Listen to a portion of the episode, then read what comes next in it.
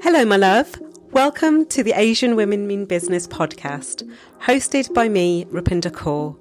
I will share tools, tips, and experiences to help make your life easier, bolder, and happier. We will bring in guests who have lessons to share about life, purpose, and relationships, and how they overcome their challenges to create a life that they are proud of. My hope is that each episode will shine more light on your life and help you gain clarity on who you are, recognise your strengths, to empower you to become a powerful woman, someone who knows her worth, who is confident about herself and her identity, a woman who is willing to evolve to become the best version of herself, not just for her, but for future generations. Are you ready? Well, let's get started with this week's episode.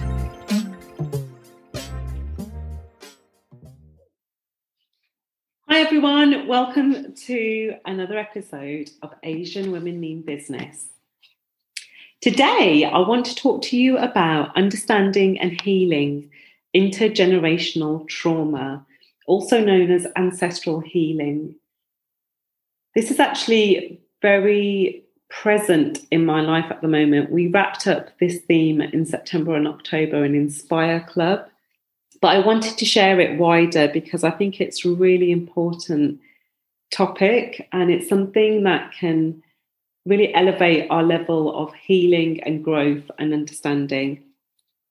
The, the field of intergenerational trauma healing, also called ancestral healing, is both very new and extremely ancient. I, I came across this vital work four years ago when a dear friend mentioned to me that perhaps some of my postnatal depression was linked to generational trauma.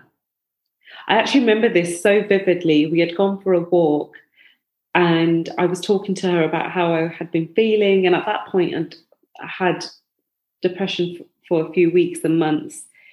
And I remember saying to her, it feels I can feel this, this depression, this sadness in every cell in my being.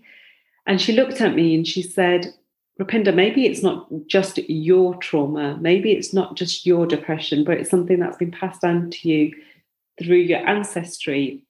And that's what's sitting in the cells. And I remember her rubbing her hands.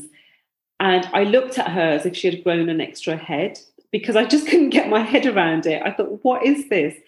But I kept an open mind, got home, started looking into it, and then really started to explore and understand it, really started to implement it, started to work with people who were unpacking this. And last year in Inspire Club, one of our Inspire sisters, Yadavid, also mentioned it. And she mentioned that she'd just finished a diploma and she offered to host a live session to share some of her learnings. I was hooked. I then went and did the, the same diploma that she had done, really heightened and deepened my sense of understanding of this topic, started to implement and practice it. And only then did I impl- implement the session with Inspire Club. Once I had lived it, experienced it, learned it. And I just wanted to share some of the things that have come up for me and for others in the hope that it might inspire you to take some action as well. Ancestral healing is based on the understanding that the past does not simply disappear. The painful histories that our ancestors endured, as well as their rich cultural wisdom, linger and intertwine with us to create the patterns of who we are and what we are becoming. It really does apply to all of us, but especially groups and ethnicities who have suffered grave challenges such as war, discrimination, poverty, or displacement. The historical patterns of our ancestors, as well as their rich cultural wisdom, intertwine with us to create the psychological and genetic material of our future. Even when past pain remains unspoken or has long been forgotten, it becomes part of us and our children, a legacy of both strength and wounds that shapes our lives. However, it is in our power to transform our families' traumas into blessings and wounds into wisdom. We can learn to release the patterns and behaviours that have come down to us and strengthen and energise legacies that are positive and life-giving. So the first question that we always get asked is, you know, who are our, your ancestors? Who are our ancestors? Your ancestors are the biological and historical members of your lineage, both blood and spirit. So our ancestors exist in the genes they pass down through us and through the generations. And we know that, you know, how many times have you maybe heard it in your family that's, and this child looks like their grandfather or this person or that person because of that genetic makeup. But it's also not just the genes that are passed down to us. It's the energetic pattern of thoughts, emotions, illnesses, and karma, which can affect us. And the way to think about this is that if you imagine that you're standing at the front of the line and you have rows and rows behind you. So, you know, if you imagine like a family tree, you have your parents, your grandparents, your great-grandparents, your great-great-grandparents, your great-great-great-great-grandparents. Effectively, if you can go back to seven generations, in that very top row, you will have one hundred twenty-eight great, great, great, great, great grandparents. And what ancient wisdom tells us is that going back those seven generations, any of those traumas, anything that they have experienced or gone through, has the ability to be passed down to us. Now, some of you might be feeling a bit skeptical and cynical about this. And to be honest, I was as well. I'm, everything that I do is rooted in science. I, I have a degree in psychology. My background is in psychology and H R, which, contrary to people thinking, oh, that's really pink and fluffy, it's driven by science and analysis and analytics and logic. So I had to really look into the research around ancestral healing and trauma and look at some of the studies that have come out. So a twenty fifteen study found that the children of the survivors of the Holocaust had epigenetic changes to a gene that was linked to their levels of cortisol hormone, a hormone involved in the stress response. So if you're not sure what epigenetics are, epigenetics is the study of our, our genetic makeup. And it's the understanding and belief and research that shows that those genes are, can be changed due to environmental factors. And so the studies that have looked into the Holocaust, for example, what they did was they've all, they've always looked at the, the survivors of the Holocaust and their legacy and their gene pool versus those that weren't in the Holocaust. And what's the difference?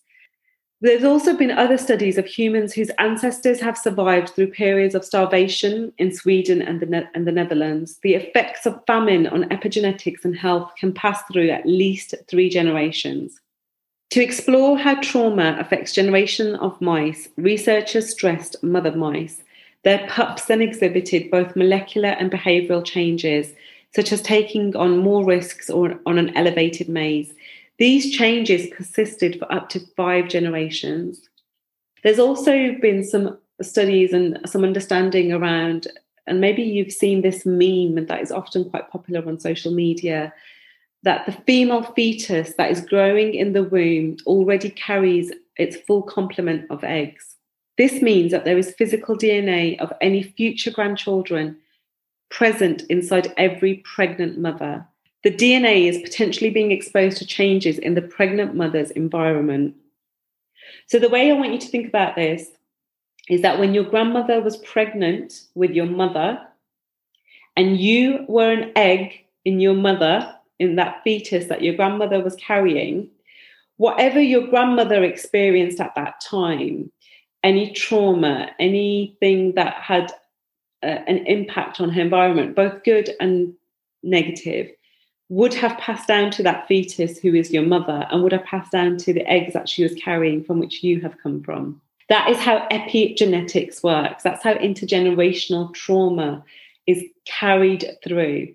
And if you think about what we as a South Asian community have gone through with the nineteen forty-seven partition, with the various wars and displacements that have happened across our community, I belong to the Sikh community and I can see very clearly how the trauma of nineteen forty-seven and then the events of the nineteen eighty-four Sikh genocide that took place in India, how that has shaped how we are as a people and how that trauma is carries through our genetic pool. Um, those of you that may have links to Uganda and the exile that had to take place there, where thousands of South Asians had to leave and come to Britain and were effectively displaced, that would have been trauma that was visited on your grandparents or your parents that may have been carried through to you as well. So the way ancestral healing works is that it's based on the understanding, as I said, that the past doesn't disappear, that the blessings of our ancestors, as well as their painful patterns, lie dormant within us. So the first thing you want to do, if you're, if you're interested in this, is know who your ancestors are. Start to plot your family tree. Talk to your family about your parents, your grandparents, your siblings, your cousins, your aunts and uncles, and get as much information as possible about your ancestors. Trace the meaning of your surname, because that's usually a clue to who you were and who your legacy belongs to. You can build a family pedigree chart. You can find these on Google, on, on Canva, on various documents. You can even take a D N A test that breaks down your ancestry. Once you've found out more about your ancestors, you know, sit with that information and ask yourself, how do you feel about what's come up for you? What stories have you learned? Do you feel pride? Do you feel ashamed? Do you feel heavy? Do you feel light? What do you now know about them? Think about what your ancestors experienced. Many of our beliefs around scarcity are rooted in the experiences of past generations who lived through the partition of India, exile in Uganda, revolutions, wars, famines, heightened discrimination, at times when money and food were hard for people to come by. These beliefs have then been conveyed through to us, the next generation, through use of common sayings, and have resulted in this subtle subconscious programming.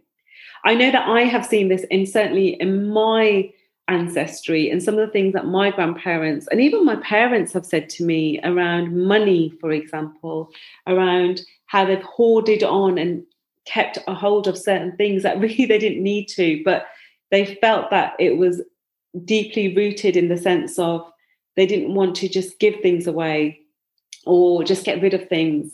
Um, it usually comes up with how people eat and how they, how much reverence and love and respect they hold for food. And maybe that's something that you've heard as well.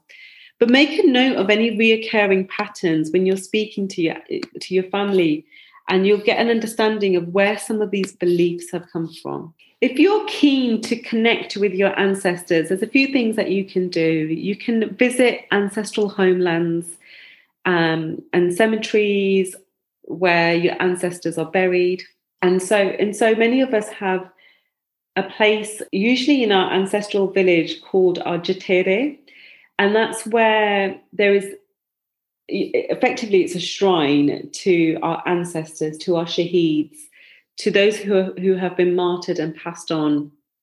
And it's a very physical place that people can go to to pay their respects and pay reverence. And that's something that I know I struggled with when I was growing up. I couldn't understand why I was being asked to go to these places when we went to India. And it, and to be fair to my parents, they didn't have the ability to ha- make me understand. There was a definitely a language gap. Although I understand and speak Punjabi, and although my dad certainly speaks English, when you're talking about these sorts of things, the level of depth and understanding and language needed to communicate far surpassed what was needed for me or for my parents. And actually, I grew up thinking and feeling and behaving very flippantly towards our ancestral places, which is something that I regret now, now that I understand the power and significance of them. Because what you have to understand with your ancestors is that you potentially have an army of people that are rooting for you, that want you to do well. And what they want is to be loved and acknowledged, and they, they want to be revered for the impact that they can have on our lives. The other thing you can do is, if you want to connect with your ancestors, is dedicate positive actions in their name. Feed the homeless or needy, hold prayers, donate to a charity in their name. That will make a, a deeper connection to them. I know people, and in various faiths and religions, they make actual offerings to their ancestors. So they will offer food and clothing and water and sustenance. But the most important and challenging way to honour our ancestors is to fulfill your soul's purpose and potential.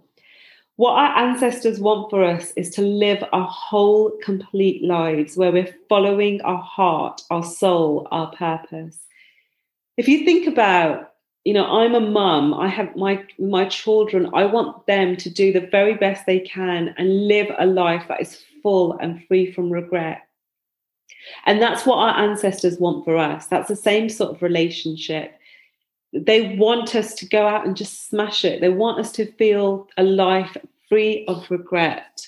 And by the way, if you you know not listened to that podcast, one of the, the, the top five regrets of the dying, the number one regret is that I did not live a life that was unique and authentic to me, but what others expected of me. And that's what our ancestors want for us. They want us to live a life that is authentic and unique to us. And when you start to do some of these things, when you start to find out who your ancestors are, you start to make a connection with them, you start to visit the ancestral homelands, you start to speak of them, there might be some things that you start to notice shifting around you and within you. You might find that your dreams become more vivid. You might find that you become you have visitations in these dreams from your ancestors and those that have passed over. You might be traveling in your dreams to some of these de- destinations and places. You might find that there's more synchronicity in your life. Synchronicities are events that are connected to one another that seem like chance or coincidence but have far deeper significance. I don't believe in coincidences. I believe in synchronicities. It's when you get that phone call. It's when you get that connection with someone else. It's when you see someone. It's when things line up in a way that makes sense to a bigger meaning and a bigger purpose. You might find that you actually start to get visits from your ancestors, from guides, from people that have recently passed over. And those might be visits in a very real sense. It might be, um, you might feel their presence. You might be thinking of them more often. You might notice things that are happening. And then the other thing that might start to happen is that you start noticing signs and symbols. So you start noticing things like animals and objects, and smells is another one. You might hear songs or certain prayers or certain things that connect you to that person. Certain books might become more relevant. You know, our ancestors use all of these things to communicate to us. We just need to have the eyes and the ability to be able to see it. So once you've understood, you know, who your ancestors are, what the trauma is that they've gone through, if you've been able to link anything that you're going through with them, you want to start healing and shifting all of that. And some of the things that have helped me to heal and shift some of my intergenerational trauma has been doing the work around energy modalities. And so the, some of the things that have helped me have, have been things like E M D R, which is rapid eye movement, emotional freedom technique, which is tapping, Reiki, trauma release exercises, metaphysical anatomy technique, chakra healing, yoga, meditation, prayer, exercise, movement. All of these things have helped shift the trauma that has is has been sitting inside me, inside my cells, inside my body, which even when I've gone through, even when I've gone through postnatal depression or grief or something that has been uh, a very profound experience, what I have found is that when I've been able to connect it back to my ancestry, those feelings have been heightened, and I've been able to use some of these energy modalities to shift through. I've sat with my therapist, with my coach, who is also a shaman healer, to really sit down and explore what's coming up for me. And some of the ways that we can feel the presence of the trauma in a very real sense is how it holds us back in our life. So one of the things that I was struggling with this summer was becoming more visible. So really stepping outside. We did this brilliant photo shoot. We did this rebranding. I had a personal branding photo shoot. All of these things, this podcast, all of these things have required me to step up, step out, to share. And at the same time, I've, I've had this overwhelming fear of just wanting to hide, of not wanting to be visible, of wanting to be invisible. And whilst we all have some sense of that fear, because it's closely linked to a fear of rejection, of not being liked, um, of not pleasing everyone, for me, it felt deeper than that. And it was only when I sat with some of the things that were coming up that I realised I come from a legacy of women who weren't meant to be seen. I come from a legacy of women who, you know, as far back as my great-grandmother, who I did meet, she used to practice the parda. So she did used to cover her face and she wouldn't show herself. And that, those feelings of not wanting to be seen, of being invisible, of shrinking ourselves, is definitely passed down to me, both through what my great-grandmother and grandmother and my mother have said and done and how they have behaved, but also the things that they have said physically to me. Um, I don't know if any of you can relate to this, but I, I love to laugh. I have a massive laugh. I have a wholehearted laugh. And I remember, you know, my grandmother saying to me, "Dan the kadea," you know, don't keep showing your teeth, stop laughing. The sound of a woman's laughter was too much because of the way we've been conditioned. And so when I'm then being asked to do certain things that require me to step outside of that comfort zone, it felt so uncomfortable. It felt so fearful. And it was something that I've had to really work on this summer. And those modalities that I've talked about is how I've worked on them and really shifted that and understood that that fear wasn't just mine, but it was passed down to me. And so I want to leave you with this quote that I read, and I thought it was just stunning. "If you look deeply into the palm of your hand, you will see your parents and all generations of your ancestors. All of them are alive in this moment. Each is present in your body. You are the continuation of each of these people." I hope you found this episode useful. As I said, ancestral healing for me has been hugely powerful. When I chose to practice this, I've seen not only shifts in myself, but shifts in my mum, shifts in my daughter. I have seen the evidence of it. And so I hope this inspires you to look into it more deeper and for you to feel the positive impact too. Thank you for joining me for this week's episode. Do subscribe, leave a review, and share. It would mean the world to me.